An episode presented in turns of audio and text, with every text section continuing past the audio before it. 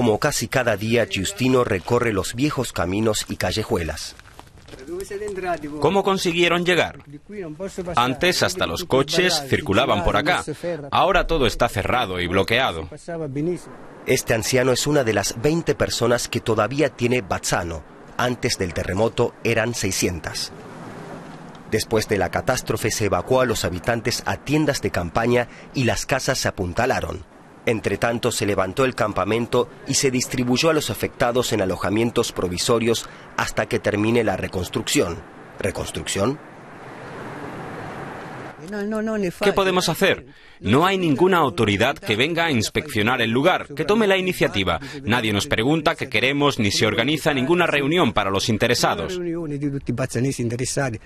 En La Aquila, a tan solo 5 kilómetros, las obras sí comenzaron. Tres meses tras el sismo, el entonces jefe de gobierno Silvio Berlusconi prometió al presidente estadounidense y al mundo entero una rápida reconstrucción de la ciudad. Pero incluso en La Aquila las obras avanzan muy lentamente. En cinco años apenas pasó nada. Uno se acostumbra, pero es horrible. Uno mira a su alrededor como era todo y como podría ser. Todavía me queda esperanza.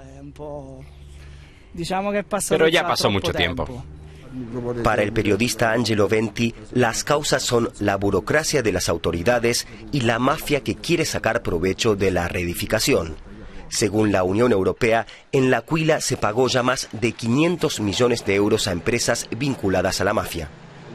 Era una situación de emergencia, por eso los controles no pudieron mantener al margen a las empresas de la mafia. La restauración de la universidad se paralizó porque las dos empresas involucradas están siendo investigadas por estafa y sospecha de pertenencia a la mafia. Ana Lunadei también sabe lo que es la corrupción y la mala gestión. Actualmente vive con su hijo en un alojamiento provisional. Prometen mucho. Dice que todo irá bien, que la reconstrucción sigue su camino, que llega el dinero, pero la verdad es que no pasa nada.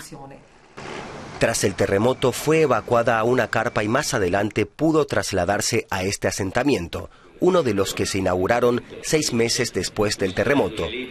Berlusconi los presentó como una obra maestra de la ingeniería italiana, pero al medio año Ana y su hijo tuvieron que volver a mudarse. Nos desalojaron a todos, era demasiado peligroso. Los materiales eran de mala calidad, las obras estaban mal hechas, los tejados tenían goteras y los cimientos estaban mal hormigonados. Cada mudanza era como un nuevo terremoto. En uno de estos edificios de Paganica en La Cuila, Ana había comprado una vivienda. De ella tan solo quedan escombros y deudas. Su único consuelo es que el banco canceló la devolución del crédito. De momento ni paga plazos ni intereses, no así sus vecinos a los que sus bancos no hicieron concesiones. Por el momento solo hay un plan de reconstrucción para dos de estos edificios. Del resto no se sabe nada. Ahora vive en esta nueva urbanización a prueba de terremotos, pero Ana tiene sus dudas. En otros asentamientos presuntamente seguros hubo que reemplazar los elementos aislantes que amortiguan las sacudidas sísmicas. Una empresa local que quedó excluida de la adjudicación de obras denunció el fraude. De los 9.600 pilares en toda la zona, solo se han controlado y sustituido 7 u 8 de forma aleatoria. Por eso es probable que haya muchos más pilares con desperfectos.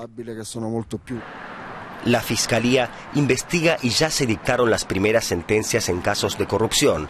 Hace unas semanas, la ciudad de La Aquila exigió el cambio de 4.800 pilares, pero aún se espera el fallo judicial. El alcalde dimitió en dos ocasiones, pero tuvo que volver al cargo porque nadie estaba dispuesto a asumir la caótica situación. Según Massimo Cialente, Roma no destina la suficiente ayuda por el endeudamiento estatal. Debería haber un reglamento excepcional que anulara el pacto de estabilidad en caso de catástrofes naturales.